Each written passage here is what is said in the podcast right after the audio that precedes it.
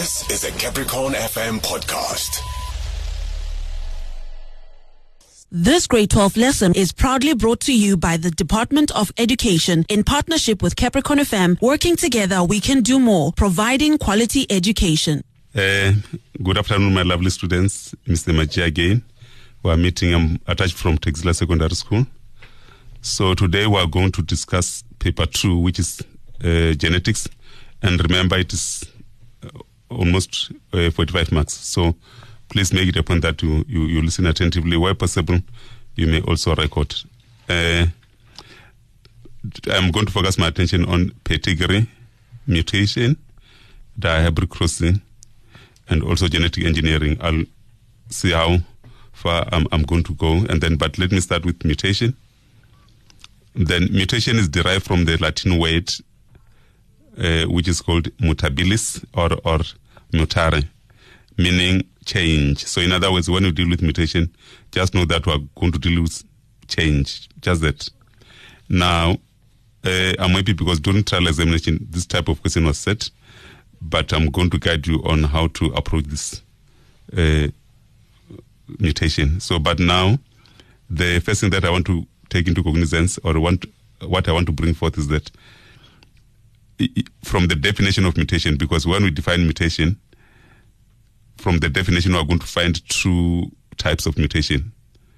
So now, how do we define mutation now? Because I already, I've already said uh, it deals with change. So when we define it, we say it is a sudden change in a structure of a gene or a chromosome. It is a sudden change in a structure of a gene or a chromosome.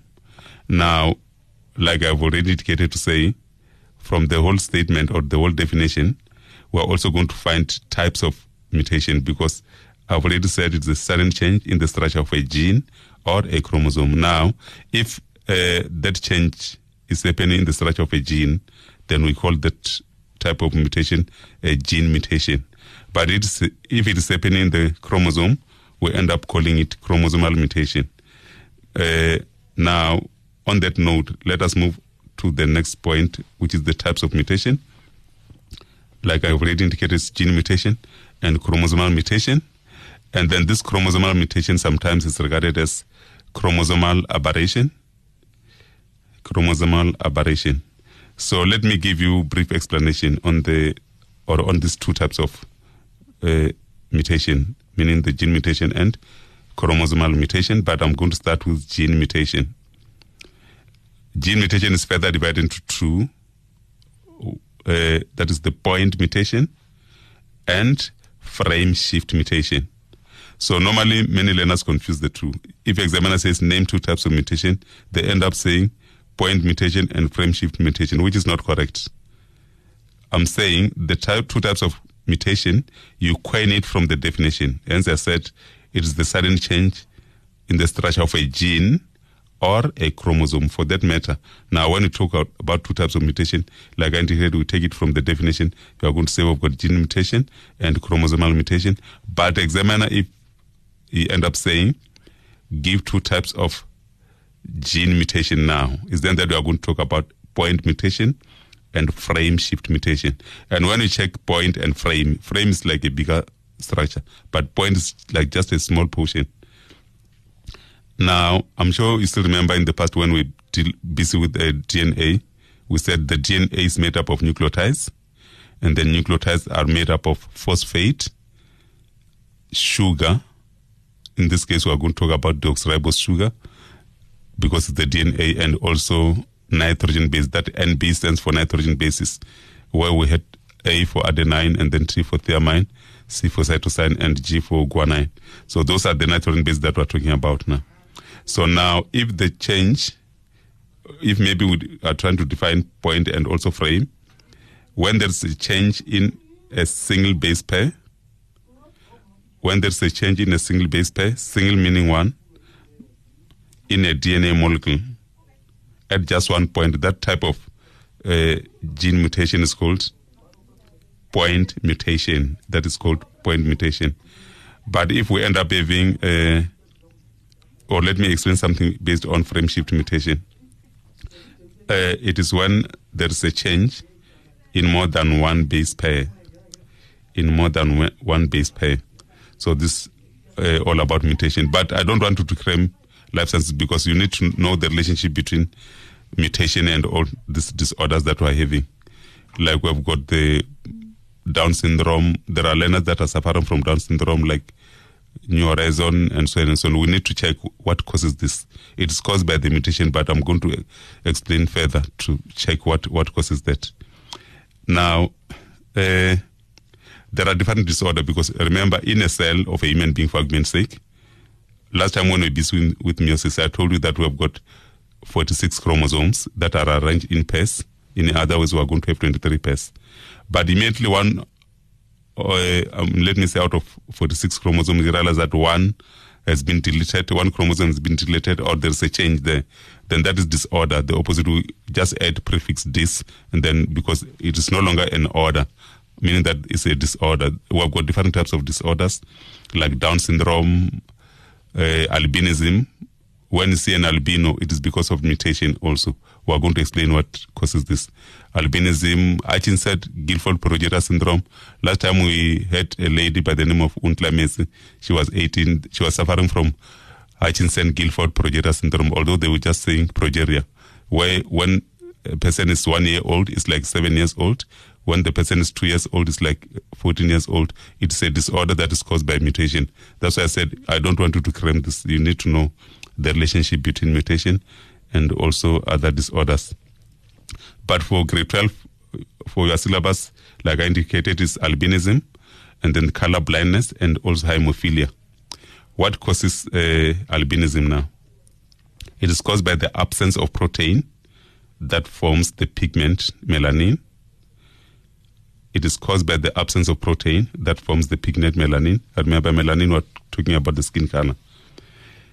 And then color blindness, uh, it's caused by the absence of a protein that make up uh, maybe a red or, or even green uh, cones. Remember, when we talk about cones, we're talking about the photoreceptors. I'm sure you still remember last time when we busy with the eye, we said the eye has got two main photoreceptors. Photo meaning light, receptor meaning to receive. These are the light receivers, uh, namely rods and cones. So, no color blindness is caused by the absence of protein that make up those the cones. Now, hemophilia is caused by the absence of protein, which is needed for the formation of blood clot due to a mutant gene. So, in other words, when somebody, when blood oozes from your, it may be you have been prickled by something or you have a, a wound of some sort, then when blood oozes out, it becomes very difficult for that blood to, to clot. And then now, let me explain something based on and the, the, the albinism, uh, color blindness, and also hemophilia that been, that I've been talking about, they fall under gene mutation. Remember, I talked about gene mutation and also chromosome mutation. So these disorders that I've been talking about, they fall under gene mutation or they are caused by gene mutation. Now, like I said, we also have chromosomal mutation. Now, the challenge is what is it that we're going to talk about here with regard to chromosomal mutation? Which is also regarded as the chromosomal aberration. This one is uh, the example thereof. We can talk about the Down syndrome. I'm going to give you the background of Down syndrome. Remember, in a cell, like I indicated, we've got uh, 46 chromosomes. I'm talking about a cell of a human being because we've got different number of chromosomes uh, based on different uh, organisms. But with regard to the uh, cells that are found in a human being, or the chromosomes that are found in a human cell, we are having 46. Then now, in the past, I also explained when I was busy with reproduction to say sperm cell must end up having 23 chromosomes.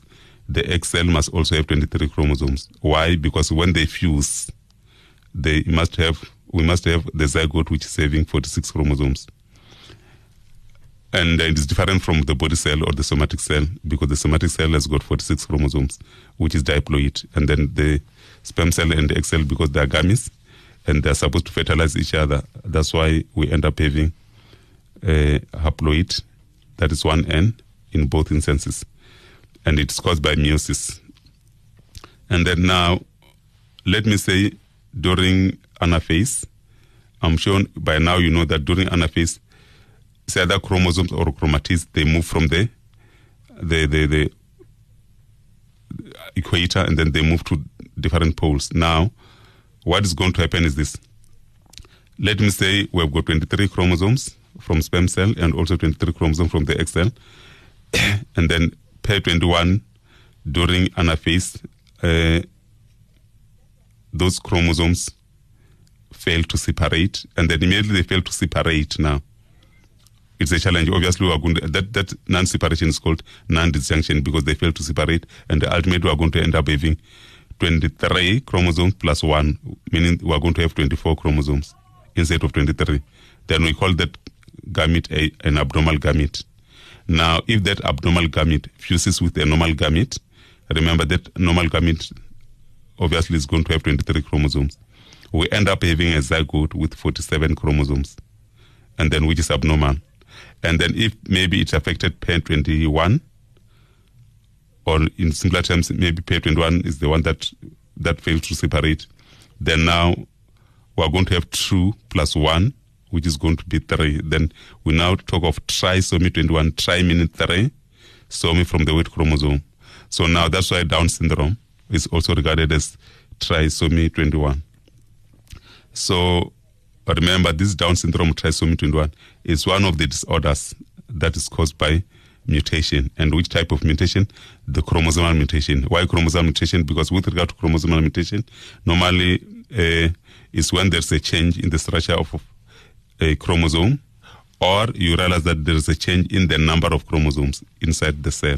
So, like now, if maybe the change has been from 46 to 47 due to because of non-disjunction, obviously we end up having that type of disorder. We have got different disorders like Klinefelter syndrome, Cri-du-chat syndrome, like I already indicated the other one, Hutchinson-Gilford-Progeria syndrome, and so on and so on. So those disorders are caused by a mutation. And then now we're going to dwell much on the effects of mutation. This one, many many learners uh, do not perform with regard to this one. I told my students several times to say, if maybe I would put myself in your boots, when they say effects of mutation, it's like you can be tempted to write a very long sentence, whereas it's very simple and straightforward. When they say effects of mutation, the only thing that we're supposed to, to do, I was telling them to say, when you drive a car, it's either it's going to move forward or backward, or maybe it's neutral and nothing else, unless it maybe it is involved in an accident. But now, why am I saying this? I was telling them that we have got what we call harmful mutation.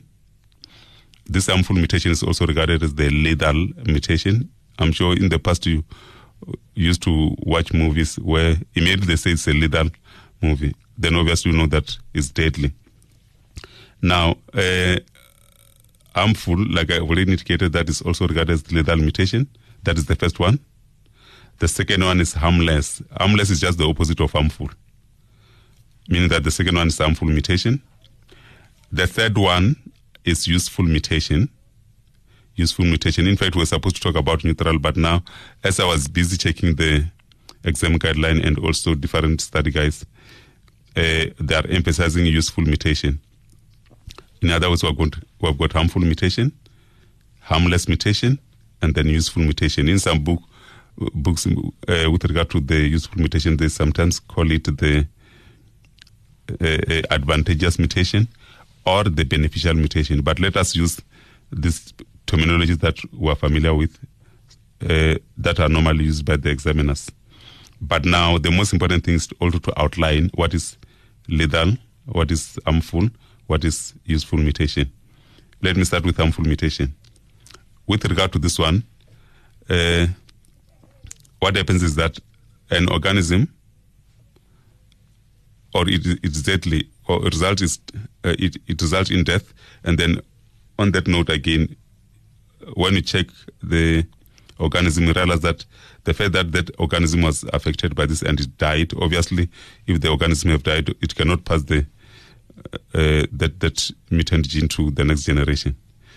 So but the most important thing you simply say it results in death then you, you get a mark number two the one that I said is harmless mutation. you simply say it has ne- no effect, then you get a mark for that. But now you are going to explain further to say it has got no effect on the structure of a, uh, the structure or the functioning of the organism, which possess them. And then the last one, which I said is useful mutation, you simply say it it gives an advantage to an organism that possesses them, and the organism will survive, uh, such that uh, that mutation is no longer going to be. Um, in, in in simpler terms, maybe just to explain everything in to shorten almost everything, we said it gives an advantage to an organism that possesses them, and the organism will end up surviving. So that's why we talk about useful mutation. But uh, during trial examination, the type of this question was set.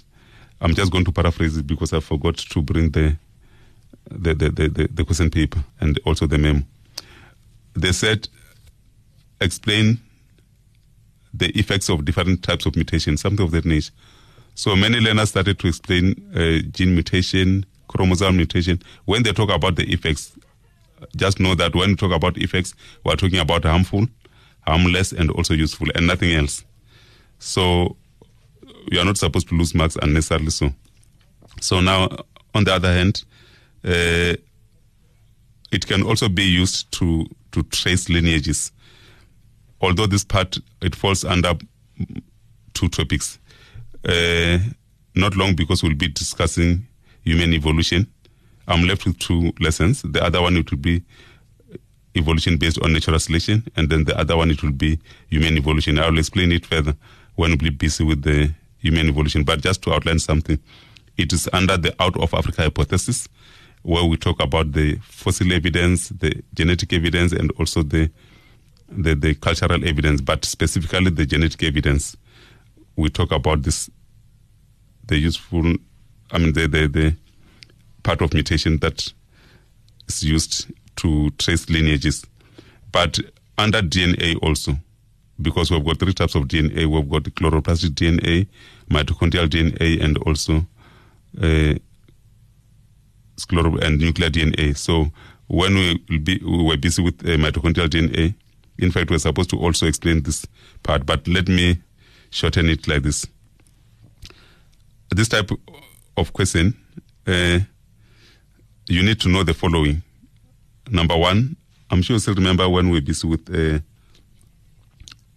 reproduction, we said the sperm cells swim, and then we've got the mitochondria that provides energy.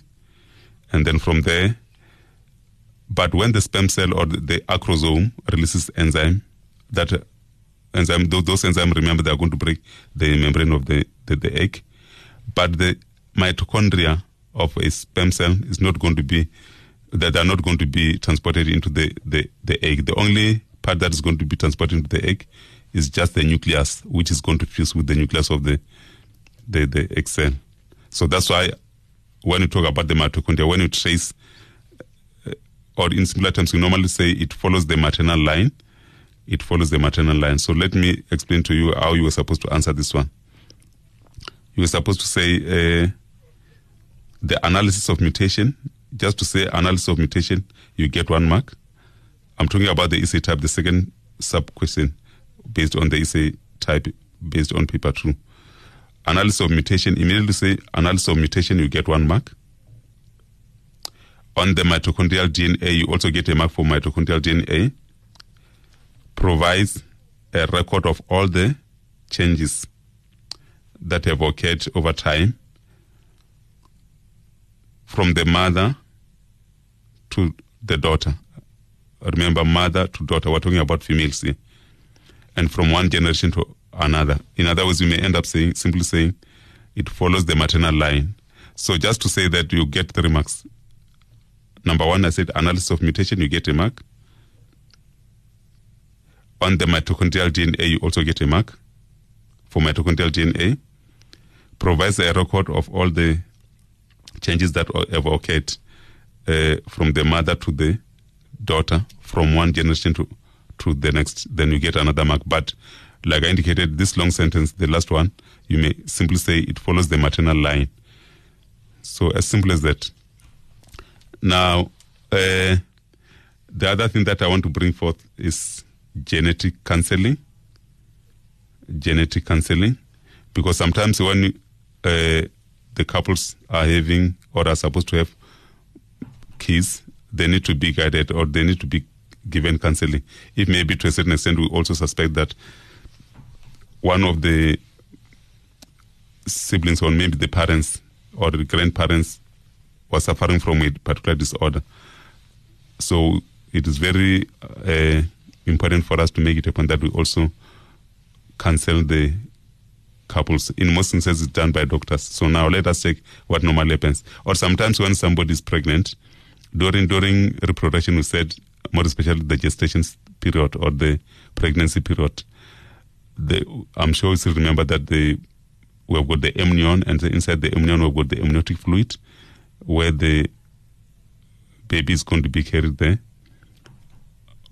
We discussed a lot of things based on the function of the amniotic fluid, but the most important thing that I want to bring forth right now is that sometimes they, they extract that fluid. The process called amniocentesis. Remember, we're talking about amniotic fluid. Then when they extract that uh, fluid to check as whether maybe the child might end up having a particular disorder like Down syndrome and whatever, they do the process called amniocentesis. So immediately after finding out, the doctors also advise the couples with the risk of that genetic disorder to, to check as whether maybe they, they are happy to, to, to end up having that child or maybe uh, to do abortion of some sort and so on and so on. It comes from the the, the, the doctors to, in the form of uh, advising.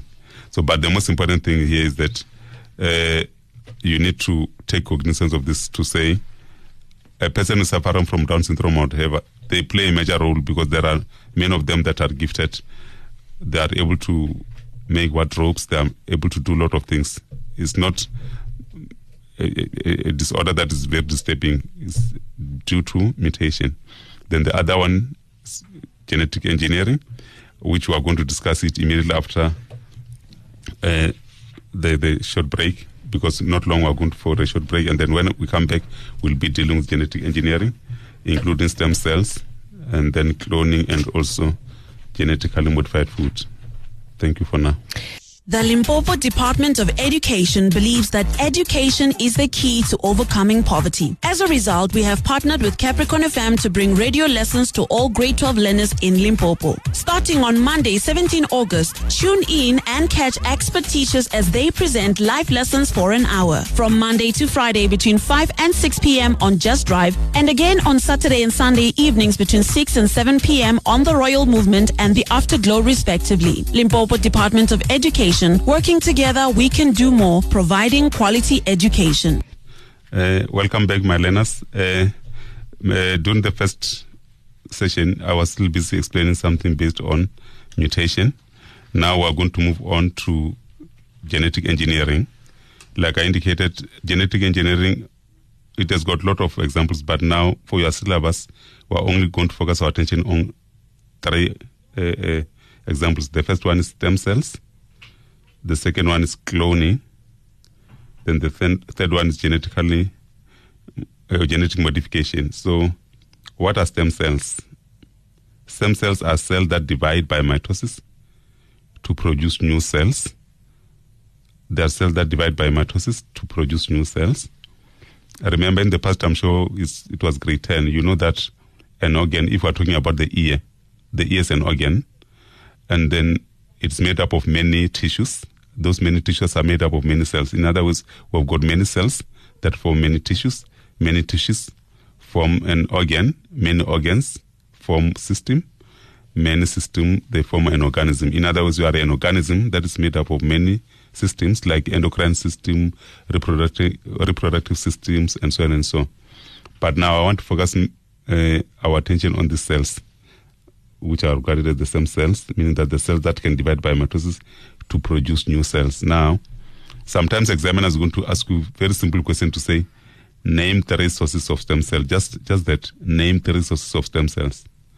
So for you not forget this one, I think you should think about that picture where we talk about gestation or the stage of pregnancy, where we have the placenta. Then from there, we have the umbilical cord. we also have the fetus or the embryo, the placenta, the umbilical cord, and the embryo. And then if we have that picture, now we are going to say sources of stem cell. You think of the blood from the umbilical cord, the one that I've already outlined. You also say blood from the placenta, or you may start with blood from the placenta if maybe we want to move chronologically. Say f- blood from the placenta.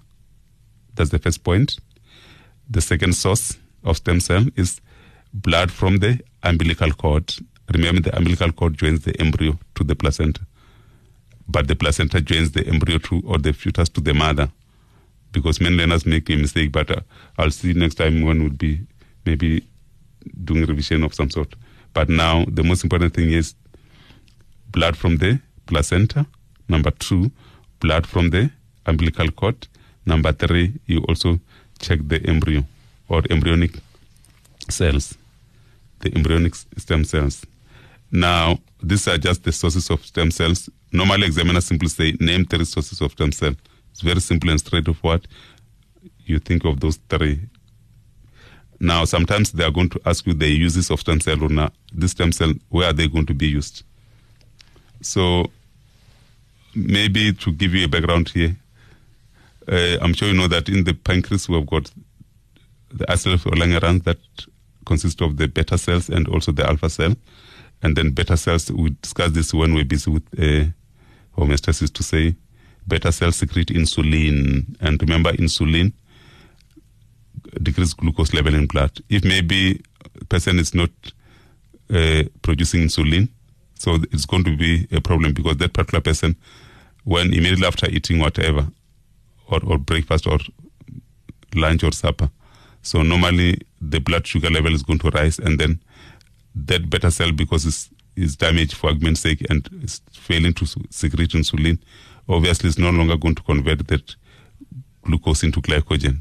In other words, it's no longer going to be able to to reduce it, and as a result, one is going to suffer from sugar diabetes now. So now let me say that uh, the beta cell is damaged. So it is possible that uh, the topic says uses of stem cell. It is possible that they remove that damaged cell and they, they take the stem cells, it's either from the embryo or from the uh, blood from the placenta or also from the umbilical cord. They are able to replace that beta cells and then uh, with the stem cells, and which also ultimately develops into the new beta cells. Then the very same new beta cells is going to be able to secrete insulin, uh, which is going to be able to regulate glucose level in blood now. Uh, but but we've got arguments for stem cells, and also argument against stem cells. Although, but the, maybe before that, the other uses of uh, stem cells, they can also use to treat uh, different diseases like diabetes, as I've already indicated, sickle cell anemia, and also leukemia. So, but now we have arguments for stem cells and also arguments against stem cells. With argument for stem cells, people who are supporting stem cells, they are saying, or let me start with people who are against stem cells. They are saying it is immoral. That's the first point. The second point is that they say we should not play God. We should not play God because obviously, because this thing is done by a human being, who are trying to play God. And according to those people who support or who are against uh, stem cells, they say no, we must not practice stem cell. But there are also people who are arguing, uh, who are supporting the stem cell. They are saying it is not immoral. Why are they saying it's not immoral? Because let me give you an example of the embryonic stem cells. They say the embryo. I'm still. I'm sure you still remember what we discussed last time. The zygote. z- z- Zygote develops into morula, morula into blastocyst, blastocyst into an embryo, and so on and so on. Let me say the embryo is has got eight cells. An embryo that is having eight cells. They say because we extract only one cell from these eight cells, for argument's sake, and you realize that the remaining, um, the, the embryo or the other cells that are remaining, obviously they are not going to, Uh, in similar terms, the embryo is not going to be destroyed. They say, no, this is not immoral because we are not destroying the whole embryo. We are just taking only one cell from the embryo. And then that's why we say it is not immoral. And then we take one cell from the embryo without destroying the embryo That's why they said no, it is not immoral. So this is all about the stem cells. But the second point is about cloning. And then with regard to cloning, maybe let me give you a background just a minute about something so that well, immediately start to explain cloning, you need to understand what is all about cloning. I'm um, just remember that when we talked about the sperm cells and also egg cells, we said sperm cell has got only one set of chromosome, meaning that it is haploid or consists of one N. Then the egg cell is haploid also, consists of one N, meaning that it's got only one set. We've got 23 chromosomes, 23 chromosomes. When added together, or when fission takes place, we end up having the zygote, which is diploid. Then the other point that you need to know is that uh, the we've got two types of cells: the the sex cells and also the the body cells. So the sex cells, meaning the gametes like sperm cell and egg cell, we said it has got one N, that is 23 chromosomes. Why? Because uh, they are going to fuse, and when they fuse, we need to end up having the zygote that is having 46 chromosomes. But now, when we talk about the body cell, obviously the body cell, because it's no longer going to, is not going to fuse with another cell, it has got 46 chromosomes.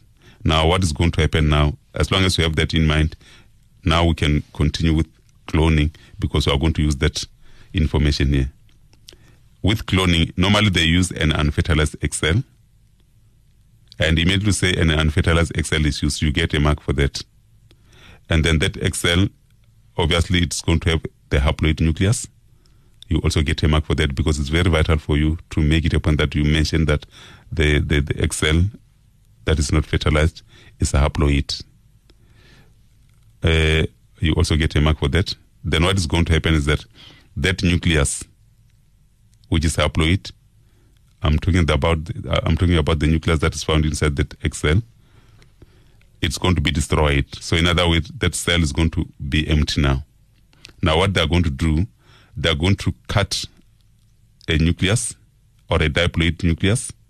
Diploid, remember I'm talking about diamine into 2N, the diploid nucleus, from the body cell, which is also regarded as somatic cell. And then after that, the very same body cell or the very same nucleus is going to replace that haploid cell that has been destroyed now. Now, uh, the new cells is going to act like a zygote, even though no fission took place. Remember, I said the cell is now empty. Why? Because we have destroyed that uh, haploid nucleus. Now we take 2N or a body cell. Remember, body cells have got 2N. Now that body cell is going to be inserted in the cell of that empty cell now. Now, ultimately, it's like we're going to have a cell with diploid, which is diploid, and then obviously it's like a zygote, although no fission took place. Now, this cell acts like the zygote, even though no fission took place. Then the zygote develops into a new organism. And then when you check that organism, you realize that it has got all the characteristics of the diploid organism that uh, where, where that particular cell has been taken from. Now, but sometimes you need to know the advantages of cloning and also the disadvantages of cloning. And then with regard to advantages of cloning, you s- sometimes you, you need to check this one. You must listen attentively so that you understand what's happening here. If examiner says name three advantages of cloning, you may simply say, let me say examiner says three marks. You simply say better yield, you get a mark for that. Resistant to disease, you get a mark for that. Organisms are produced within a shorter period of time, you get a mark for that, and so on and so on. But now, if examiner says name or describe three advantages of cloning, then he says six marks. Now, what we are going to say is that immediately say better yield, you get a mark for that. You must also give us the reason to increase the amount of food. You also get a mark for that. When you say resistant to diseases, you get a mark for that. To do what? To save on the use of pesticides and also herbicides. Organism produced in a shorter time, you get a mark for that. To increase yield, another mark.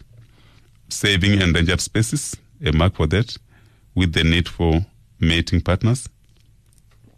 And then the other one, producing body parts, you get a mark for that. Reducing rejection or transplanted parts. Then the other one, producing individuals with desired traits to eliminate unwanted characteristics. Then offspring, I mean, it produces offspring for organisms that are infertile. You get a mark for producing offspring. Then the other mark for organisms that are not uh, that are infertile. Uh, and so on and so on. This is how you are going to deal with this. But if they say disadvantages, you are also going to apply the same principle. Uh, you may say objection, you get a mark for that because it's interfering with God's creation, you also get a mark for that. It is costly, you get a mark for that. Then the reason is going to be not all people can afford it. The other one, reducing the gene pool. Uh, the reason thereof being by reducing variation uh, may lead to killing of clones, another mark, to obtain spare body parts, and so on and so on. So, in other words, what I want to bring forth with regard to this is that normally when examiner says name three and you check the marks and you realize that if it is three, you simply give or outline the, those disadvantages or advantages. But if he says three marks, but uh, um, uh, three uh, disadvantages or advantages, and he end up saying six marks, so you need to also explain. Now, let me touch something based on uh, pedigree and also dihybrid crossing. So, what is a pedigree? Pedigree di- diagram is used to study the inheritance of characteristics in a family. In some instances, uh, or maybe normally it happens over many generations. And then in some some instances, or in some books, they used to say this one is also regarded as the family tree. So I want to guide you with regard to how do we deal with the pedigree. It's very simple. Number one, let me say you have been given uh, that particular pedigree diagram. In most instances, obviously, because we are crossing parents here. Let me say the first thing that we need to take into cognizance is to check the key. For you to get into a particular room, you need a key if maybe that room is locked. So you cannot approach the pedigree without checking the key. So normally the keys that are reflected there, they are going to give you the square. Normally square represent male, and then also the circle. The circle represent the female. Uh, sometimes you realize that they also give you two squares. You realize the other square is shaded, and also two circles. The other circle is shaded meaning that when you check these keys, number one, you need to check which one is the male, which one is the female. But in most instances, because in the past when I was checking somewhere from a particular document, they said in future they may not even give you the keys to indicate that square represent the male. Immediately you see square, you must just know that it represents the male, and when you see the circle, you must just know that it represents the female. But now this one is very very simple. With pedigree, immediately you see pedigree, you must just know that you are going to get total. How do you get total? Number one, like I indicated, you study any key and the opening statement. You look for the dominant and also recessive characteristics of a phenotype. But now, the most important thing, maybe, I'm sure you still remember when you're busy with uh, genetics, the first part of genetics, the basics of genetics. You may write down the following so that at least you understand what I'm talking about. Just write tall, write the word tall, and then in brackets, write capital letter T, capital letter T, and then also write tall again, the second tall, then write capital letter T and small letter t. I'm sure you know that when we talk about capital letter T, capital letter T, that is homozygous tall.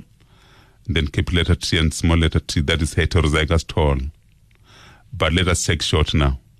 Short is going to be small letter t, small letter t, and it's a must that it should be homozygous. We cannot say, let us have heterozygous short, because immediately you say heterozygous short, you are going to write small letter t and capital letter t, which is going to be heterozygous tall now. So now when you check this three, capital letter t, capital letter t, homozygous tall, capital letter t, small letter t, heterozygous tall. But when you talk about short or shortness, obviously that is small letter t, small letter t. Then obviously, because the recessive ones or the recessive alleles were or genes, we know that obviously uh, if maybe going to check as whether maybe the, they're talking about, let me say they're talking about tall and short, and they say short is shaded. When you check these diagrams, you realize that the part that has been shaded, the square that has been shaded, or the circle that has shaded, they say it's short. You know that you are supposed to fill the whole pedigree diagram. As long as you see a, a diagram that has been shaded, you write small letter t, small letter t, small letter t, small letter t, small letter t, small letter t, up until. Now let me say you are having A and B. Just draw a square on the left hand side. Just write, draw a square and write A, and then draw a line. I'm sure you know what is happening about pedigree. Draw a line, moving towards the right hand side, and then draw a circle. Then that circle shade it, and then the first square just write A, then that circle write B. You are going to draw another line that is going to emanate from at the center of these two uh, diagrams, that is the square and the circle, is going to move downwards. Now, let me say we're going to have four keys ne, or four offspring. The first one you are going to label D, and you also shade it immediately. The other one you are going to uh, label E. The other one you label it F. The other one far right, you are going to draw another square. Then you also shade it. Then the very same, the first one, just write D. You are going to skip C. Just write D. I'm talking about the first circle that has been shaded. Then the second one, which is not shaded, just write E. The other one that is not shaded also, just write F. But the fourth one, which is a square, which is shaded, you write G. Now, when you check this D, you draw a line moving to the left hand side, you draw a square, then you write C, and then that square is, is not supposed to be shaded. You also draw a line moving downwards between C and D. Draw a line between C and D, which is going to move downwards. Then we end up having I, J, and K, meaning that we are going to have three keys there. That I just draw a, a circle and also shade it. J, draw a square, which is not shaded. And then K, draw a circle, which is not shaded. On the other side now, remember you have G, which is a square that is shaded. Then that square, remember that G, I'm talking about the offspring, one of the offspring uh, where the parents are labeled A and B. So you draw a line moving t- towards the right hand side now. Then you draw a circle. Don't shade that circle. Then from there, you are going to draw a line moving downwards that is between G and H, meaning that we are going to have three offspring. The first offspring, just draw a circle which is not shaded, you write L. Then the second offspring, write M. It should be the circle that is shaded. And then the last one, draw a square, you write N. Now, when what we are going to do here, you check, obviously, it's very simple and straightforward now. Like I indicated, we are going to start by labeling almost all the offspring. If they are requesting you to write the genotype, you, li- you label each and every part that you realize that it is shaded because we said we're 100% sure about the recessive. You're going to write small letter to small letter. As long as the part is shaded, you write small letter to small letter. But with regard to the one that are not shaded, obviously because it's tall, it's either it's it's homozygous tall or heterozygous tall. Then how do you get the correct answer now? You look at the offspring. So if you look at this offspring, that's D, E, F, and G. You will realize that D is shaded, G is also shaded, but E and F are not shaded, mean that E and F uh, they display the tall uh, characteristic. So now the fact that two are tall and then two are small or short, obviously, because from the diag- the first diagram where we have got A and B, B already stated and small letter t, small letter t. Obviously, that A is capital letter T and small letter t is heterozygous. As simple as that. So, in other words, you look at the offspring, then you work backward. Always you look at the offspring and you work backward. With the hybrid crossing, uh, the only thing that I'm just going to explain it up until to a last point where I, I, I, will realize that no, we were pushed. So that next time when we start with evolution, the first five minutes, I'm going to continue with dihybrid crossing before we, we, we, we start with the whole part of human evolution, not human evolution, evolution under natural selection. So now, number one, dihybrid crossing, di meaning two, that is the crossing that involves two characteristics. Here, normally examiner is going to request you to give the uh, alleles or the genes, I mean the genotypes, or sometimes you are going to be requested to write the gametes. So I'm going to show you how to write the gametes. Let me say that talking about a round and yellow seed crossed with a round and yellow seed maybe again. Round is shape, but the yellow is color. And another round is shape, then yellow is color. So examine examiners first, or, or let me also talk about round and yellow and also wrinkled and green. So uh, you are just going to have this in your mind so that next time when we start to explain almost everything, you need to know that the only thing that we are supposed to know for now is that when they talk about round and yellow, the other one wrinkled and green, examiners forced to tell you that round and wrinkled, obviously because they're shapes, the other one should be dominant, the other one should be recessive, and yellow and green is another characteristics. Obviously, it's going to show you that it's either maybe yellow is dominant and then green is recessive. So for today, like I indicated, when we meet next time, we are going to start with. Uh, I'm just going to uh, donate almost five minutes to sum up something about dihybrid crossing. Then we'll be discussing uh, human, not human evolution, evolution under natural selection. Thank you. Bye bye. This grade 12 lesson was proudly brought to you by the Department of Education in partnership with Capricorn FM. Working together, we can do more, providing quality education. That was a Capricorn FM podcast. For more podcasts, visit capricornfm.co.za.